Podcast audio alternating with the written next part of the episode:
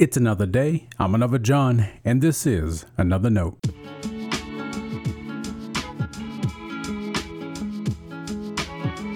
Today's edition of Another Note is titled A Good Advent.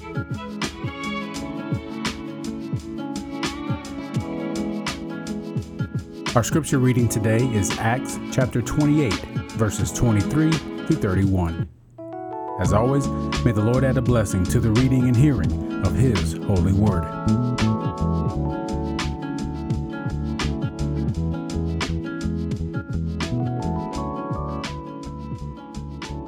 After they had set a day to meet with him, they came to him at his lodgings in great numbers.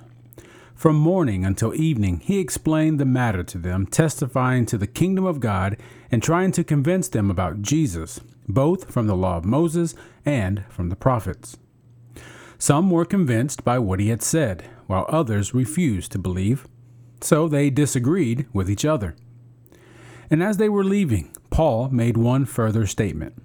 The Holy Spirit was right in saying to your ancestors through the prophet Isaiah, Go to this people and say, You will indeed listen, but never understand, and you will indeed look, but never perceive. For this people's heart has grown dull, and their ears are hard of hearing, and they have shut their eyes, so that they might not look with their eyes, and listen with their ears, and understand with their heart and turn, and I would heal them. Let it be known to you then that this salvation of God has been sent to the Gentiles. They will listen. He lived there two whole years at his own expense and welcomed all who came to him, proclaiming the kingdom of God and teaching about the Lord Jesus Christ with all boldness and without hindrance. This is the word of our Lord. Thanks be to God.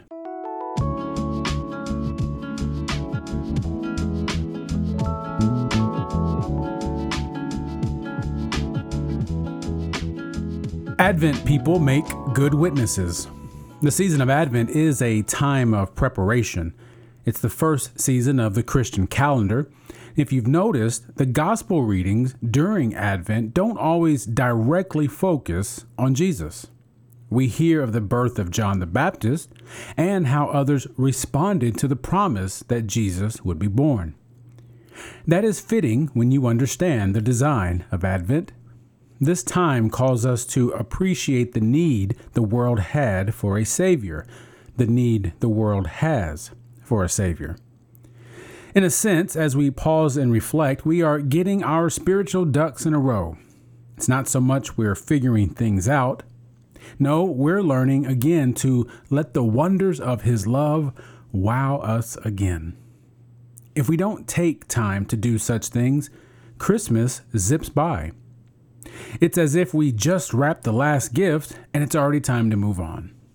Pausing and reflecting prepare us to recognize the incarnation of Jesus in new ways.